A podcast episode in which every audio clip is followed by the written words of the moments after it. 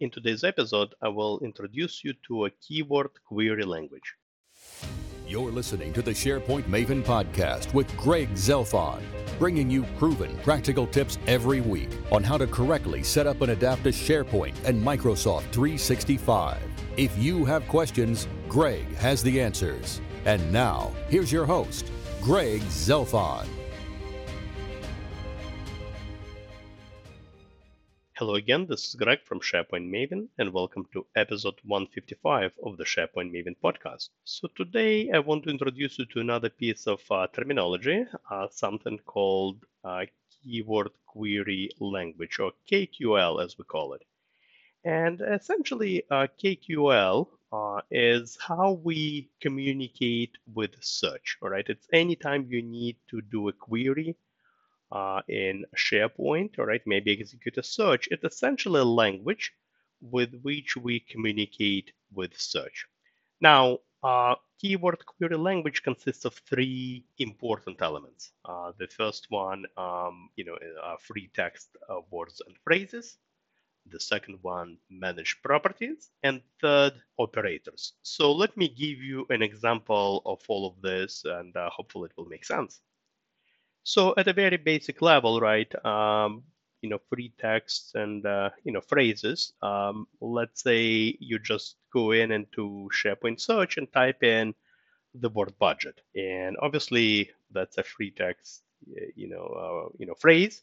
And as a result, you get uh, plenty of results uh, from your SharePoint sites and OneDrive uh, that match this particular keyword, right? Uh, it searches for file name and you know, folder name and contents of the file, anywhere this particular word is man, man, you know, mentioned, you get a result. And of course, right, it's not just limited to just one word. You can type in, I don't know, employee handbook or vacation policy or how do I change password. So it's uh, you can type in a phrase. Now, the second element uh, of uh, keyword query language um, uh, is, you know, uh, or I guess managed uh, properties. Um, in case if you are conf- confused by this terminology, I actually uh, explained what managed properties are uh, in episode 151. Uh, but essentially, managed properties are the properties that either are automatically created for you or something you would create yourself um, as a result of all the crawling that happens in SharePoint. And essentially, managed properties is what uh, allows you to execute uh, some of those more sophisticated queries. Uh, for example, if you want to utilize the uh, built-in the system, you know, kind of uh, managed property called file type, you can uh, type in uh, file type colon PDF into the search box, and guess what? Uh, you will just get all the results that are just PDFs. Or let's say you created your own managed, you know, property, right? And maybe you uh, mapped a bunch of uh, crawled properties from various, you know, locations, various sites, and you created uh, the managed property refinable string 06 or something, right? Uh, and essentially, you want to aggregate uh, all the budget documents from different sites. Well, guess what? You can just type in refinable string 06 colon budget, and it will only display the results where you know managed property you know matches this particular keyword. The third uh, element, the third uh, building block of KQL uh, operators, um, things like and, uh, not, all right, um, and um, uh, less or more. All right, let me give you a few examples at a very primitive level, you know, very basic level. Uh, you can just, you know, type in um, you know into the search box red and blue you know and and would be the operator uh, and essentially it will give you the, the results where you have both of those keywords uh, you know present you can also type in uh, red or blue all right and or would be the operator and essentially the results would be given where uh, it's either one of those words, right? So uh, both do not need to be present. Or another example, you can actually um, you, you, know, utilize the operator equal. Uh, just to give an example, um, you can, uh, for example, type in into the search box created equal, and then um, you know type in a particular date. And created is, of course, the uh, built-in you know system managed property, and then essentially you would say, uh, you know, for example, created equal uh, and then, you know, 09 17 2023. So essentially, it will give you only the documents, only the content that has a created date of September 17, 2023. So this is just a, you know, this was just another example of operators being used in a search. And at a basic level, this is it. I mean, essentially, uh, that's what KQL is. Uh, and uh, you just use a mix, essentially, right? Obviously, I just gave you an example of uh, pretty straightforward queries, but you can utilize, um, you know, those elements to build some pretty sophisticated queries. Um, for example, you can uh, find, you know, all the documents that have a particular managed property and that were modified or created uh, before a certain date, right? Or you can uh, maybe, um, you know, search for documents uh, that uh, have a particular, you know, managed property, particular client name, and a particular, uh, I don't know, document type uh, uh, and of course, you would use uh, you would need to rely on managed metadata at that point as well. But again, you can utilize the mix and match essentially the free text, managed properties, and operators to build some pretty sophisticated queries.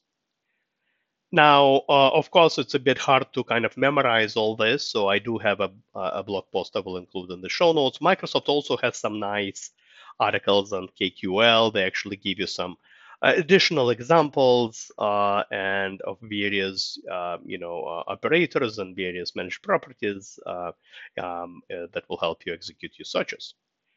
Now, where can you uh, you know, uh, where can you include those uh, KQL, you know, I guess searches, right? Where can you utilize the keyword query language uh, there are three places that come to mind. All right, the first one is obviously the SharePoint search box. All right, any SharePoint search box that you have, whether it's a search box within a library or SharePoint site, or maybe even the SharePoint start page, uh, everywhere you see the SharePoint search box, you can utilize KQL there. So that's place number one. Uh, the second place where you can utilize the search box is highlighted uh, content web part. Uh, so this uh, highlighted content web part, or HCWP as we call it, uh, essentially the whole purpose of this web part is to aggregate data. Uh, it's a web part that exists on SharePoint pages, just like news and quick links and you know document libraries. All this out-of-the-box web parts, you know, highlighted content web part does exist, and um, while it allows you to organize, you know, and essentially uh, uh, create a query using some built-in, uh, you know, drop-down choices, you can also utilize KQL. There is an option for that, and uh, utilize it to build some sophisticated queries within this, this particular web part. Uh, the third location where uh, KQL might be really important would be the Microsoft Purview, essentially the Security and Compliance Center. And let me give you an example. Um, obviously, this is you know purviews where you uh, create your uh, retention records management uh, policies. But um, again, let me give you a use case. Uh, you don't want to create just a blanket uh, policy, right? Um, uh, let's say you have to keep some information for seven years, but you only need to keep maybe some financial documents, invoices, anything that's a financial record.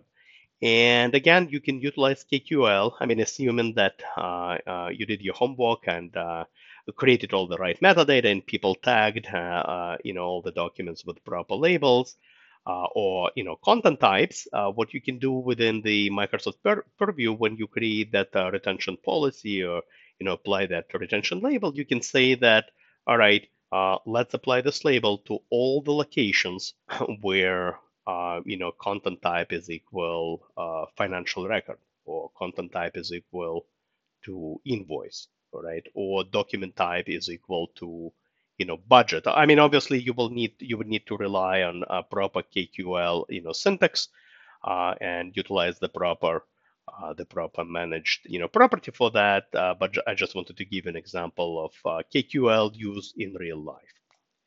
So that's all I wanted to share with you in this particular episode. Once again, I will include a reference in the show notes so you can read and check it out. And uh, again, hopefully it will make uh, a bit more sense.